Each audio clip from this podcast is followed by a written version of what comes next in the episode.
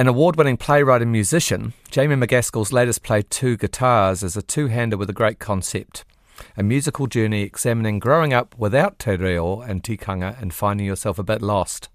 McCaskill also stars in the play alongside Cameron Clayton in its world premiere at the moment at Palmerston North Centre Point Theatre until the 14th of October.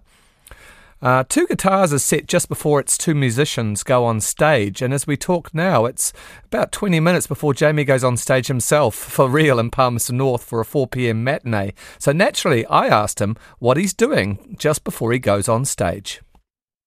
I am just sitting in the dressing room waiting for waiting for the beginner's call. Are Not you, much. You doing exercises like vocal stuff? What do you what do you, what do you do? To, nah, I, no? I do that an hour before. I do that on the hour. Is there a lot of waiting around then, being a yeah. an actor? Yeah. Yeah. I mean, and you're listening to the crowd. You're hearing the audience come into the room. No, I can't really hear them from uh, from the dressing room where we are at Centrepoint. It's pretty sound. All the brick walls kind of block it out. But um, no, I can't hear anything. Do you want to do the interview then, Mark? no, it's all right. We'll do it now. It's fine. hey, this sounds like a really, really special play of yours. Um, mm. Two guitars. Can you tell me what? How, where did it come from? Um, it's, it's kind of come from like the biggest revitalisation video that we've ever had in this in this country, and me being of a generation that kind of missed that that revitalisation. I've missed Kohanga, I missed Kura Kaupapa. Yeah. And so where do I navigate myself amongst the biggest revitalisation of Te Reo Māori and how do I how do I see myself as a Maori? And so I've just explored that kind of theme about being different ways to be Maori. Um, and that's kind of the essence of where I was writing.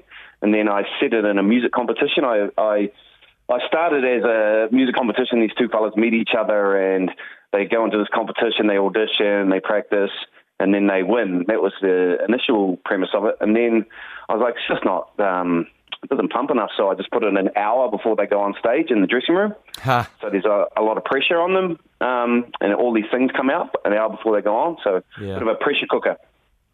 That's a really interesting concept for the play structure. So yeah, they, they mm. yeah, we're in the theatre, but we're with two people who've got an hour before they go on stage, so they're under pressure. Yeah.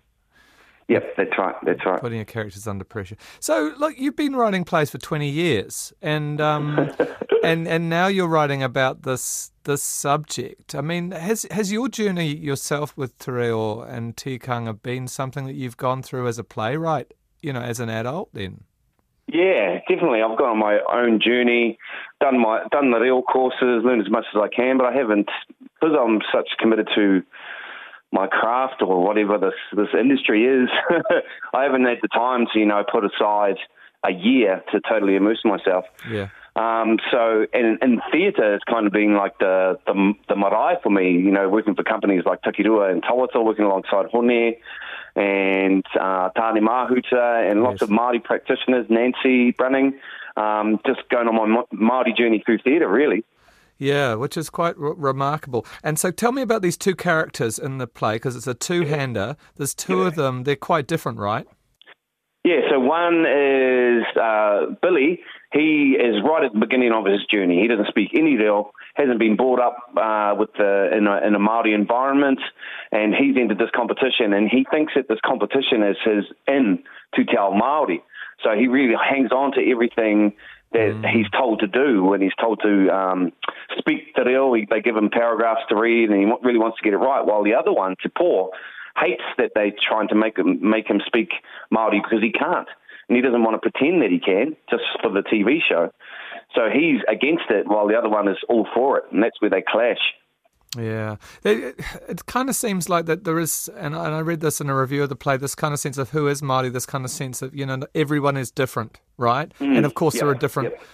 Uh, there are different iwi, different areas, and, and people are, are, coming to being Māori from quite different places, right? Yeah, that's that's that's exactly right, and that's what I'm writing about.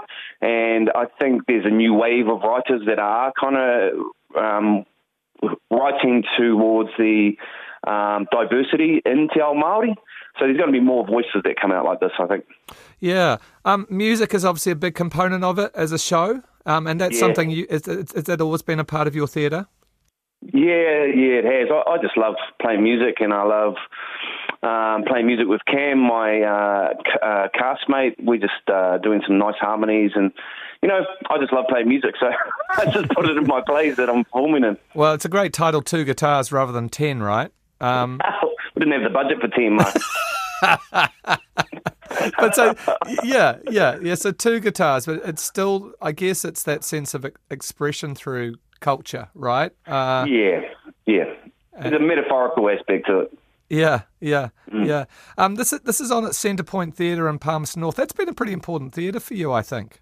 Yeah, I um, well, I studied in Palmerston North at UCOL. Uh, graduated in 2000, but I used to work as an usher and uh, build sets and stuff like that with Bruce Graham when Alison Quigan was running Centrepoint.